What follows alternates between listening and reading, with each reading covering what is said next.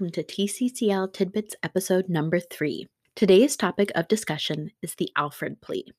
This type of plea deal has come up in quite a few true crime cases.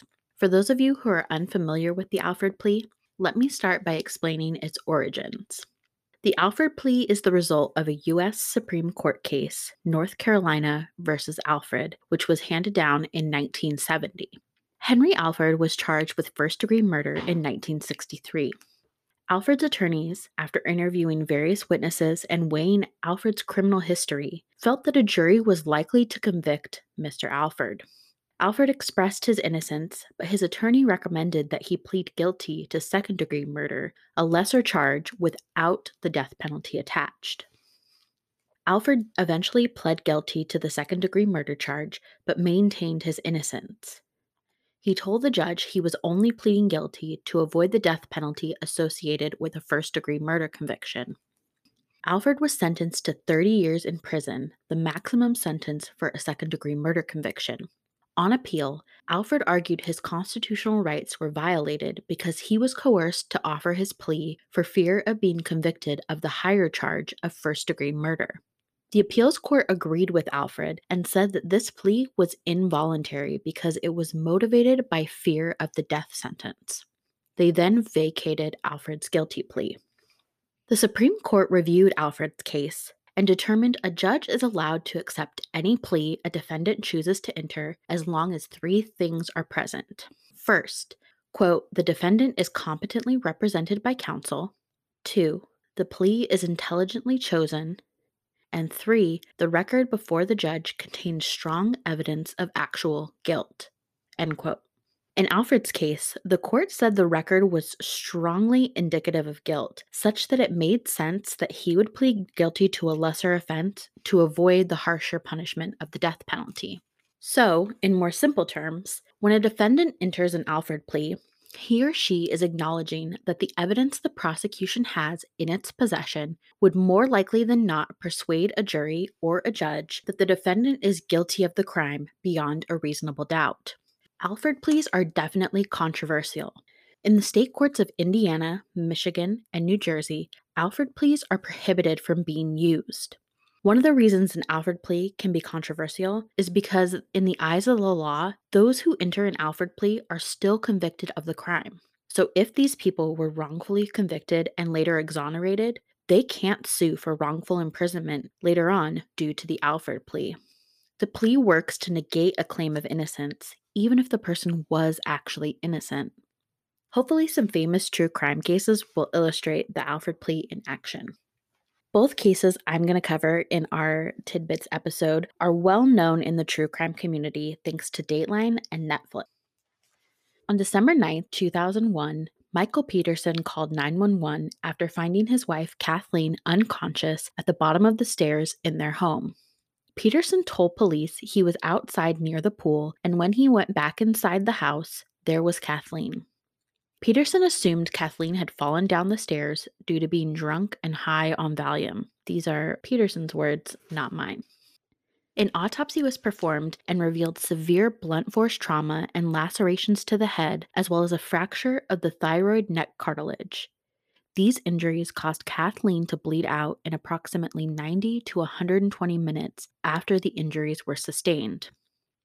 Peterson was the only person around at the time of Kathleen's death. Peterson was charged with Kathleen's murder and pled not guilty. The prosecution offered the classic motive of a life insurance payout to the tune of $1.5 million.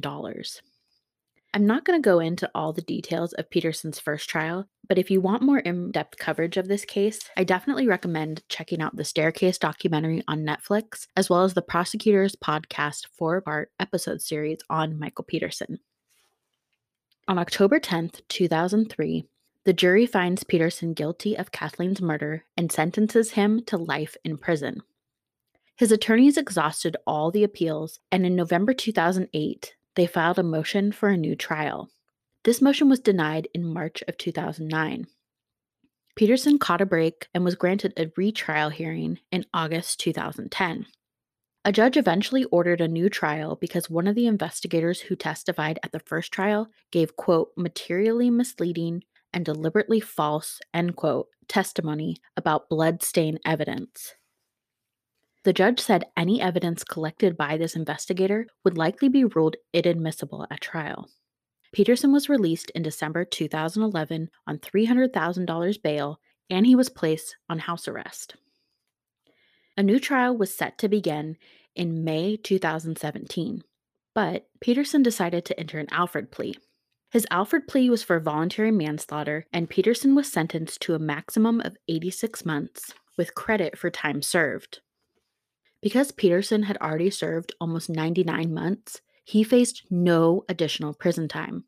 So, in effect, there was no reason for Peterson not to enter an Alford plea. He would face no additional prison time, he could still maintain his innocence, and he would avoid a harsher penalty if he were convicted in a second trial. If you're interested in a more in depth take on Michael Peterson's case, please check out our sources in the show notes. The other case I want to discuss that involves the Alford plea is the case of Pam Hupp. I'm only going to provide a 10,000 foot view of Pam's story. If you want a more comprehensive coverage of the case, I recommend Dateline's podcast, The Thing About Pam, hosted by Keith Morrison. We're going to begin Pam's story in 2010 when her coworker Betsy Faria was diagnosed with cancer. Fast forward to December 27, 2011. Pam drops Betsy off at her house after a chemotherapy session. Pam was the last person to see Betsy alive. Later that night, Betsy's husband Russ came home to find Betsy dead. Despite 55 stab wounds and the murder weapon, a kitchen knife, being lodged in her neck, when Russ called 911, he told the dispatcher that Betsy had committed suicide. Pam told police that Russ had a temper and he had threatened Betsy. Russ was given a polygraph and he failed. He was arrested the next day and he was charged with the first degree murder of his wife, Betsy. The trial judge didn't allow Russ's defense team to present any evidence arguing that Pam Hupp was an alternative suspect. See, right before Betsy's death, Betsy changed her life insurance policy beneficiary to Pam Hupp her $150,000 life insurance policy. Pam claimed that Betsy wanted her to take the proceeds and put them into a trust for Betsy's daughters. Obviously, this sounds a little ridiculous and may or may not be true, but either way, Russ was convicted of murdering Betsy and he was sentenced to life in prison plus an additional 30 years.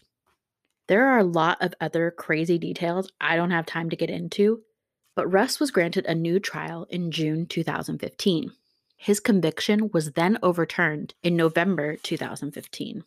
Fast forward again to August 16, 2016. Louis Gumpenberger was shot five times by Pam Hupp in her home. A note found with his body read, quote, Kidnap Hupp, get Russ's money from Hupp at her bank, and kill Hupp. Take Hupp back to house and get rid of her. Make it look like Russ's wife. Make sure knife sticking out of neck. End quote. Pam claimed that Lewis tried to attack her with a knife, but investigators found money in Lewis's pocket that matched sequential serial numbers of money found in Pam's dresser, and cell phone records proved that the two were in communication prior to August 16th, even though Pam claimed that she'd never met Louis. Investigators believed Lewis was lured by Pam as part of an elaborate plot to frame Russ Faria for an attack on Pam Hupp. On June 19, 2019, Pam Hupp entered an Alford plea to the charges of first degree murder and armed criminal action. As a condition of Pam's Alford plea, she didn't face the death penalty. Instead, she was sentenced to life without the possibility of parole. Betsy's case was reopened in 2019 after Pam entered her Alford plea. Pam never transferred Betsy's life insurance proceeds into a trust for Betsy's daughters. Pam has never been charged with any crime related to Betsy's case. For more information on Betsy's case and the story of Pam Hupp, check out our sources in the show notes. Thank you for listening to this Tidbits episode and stay tuned for the next one.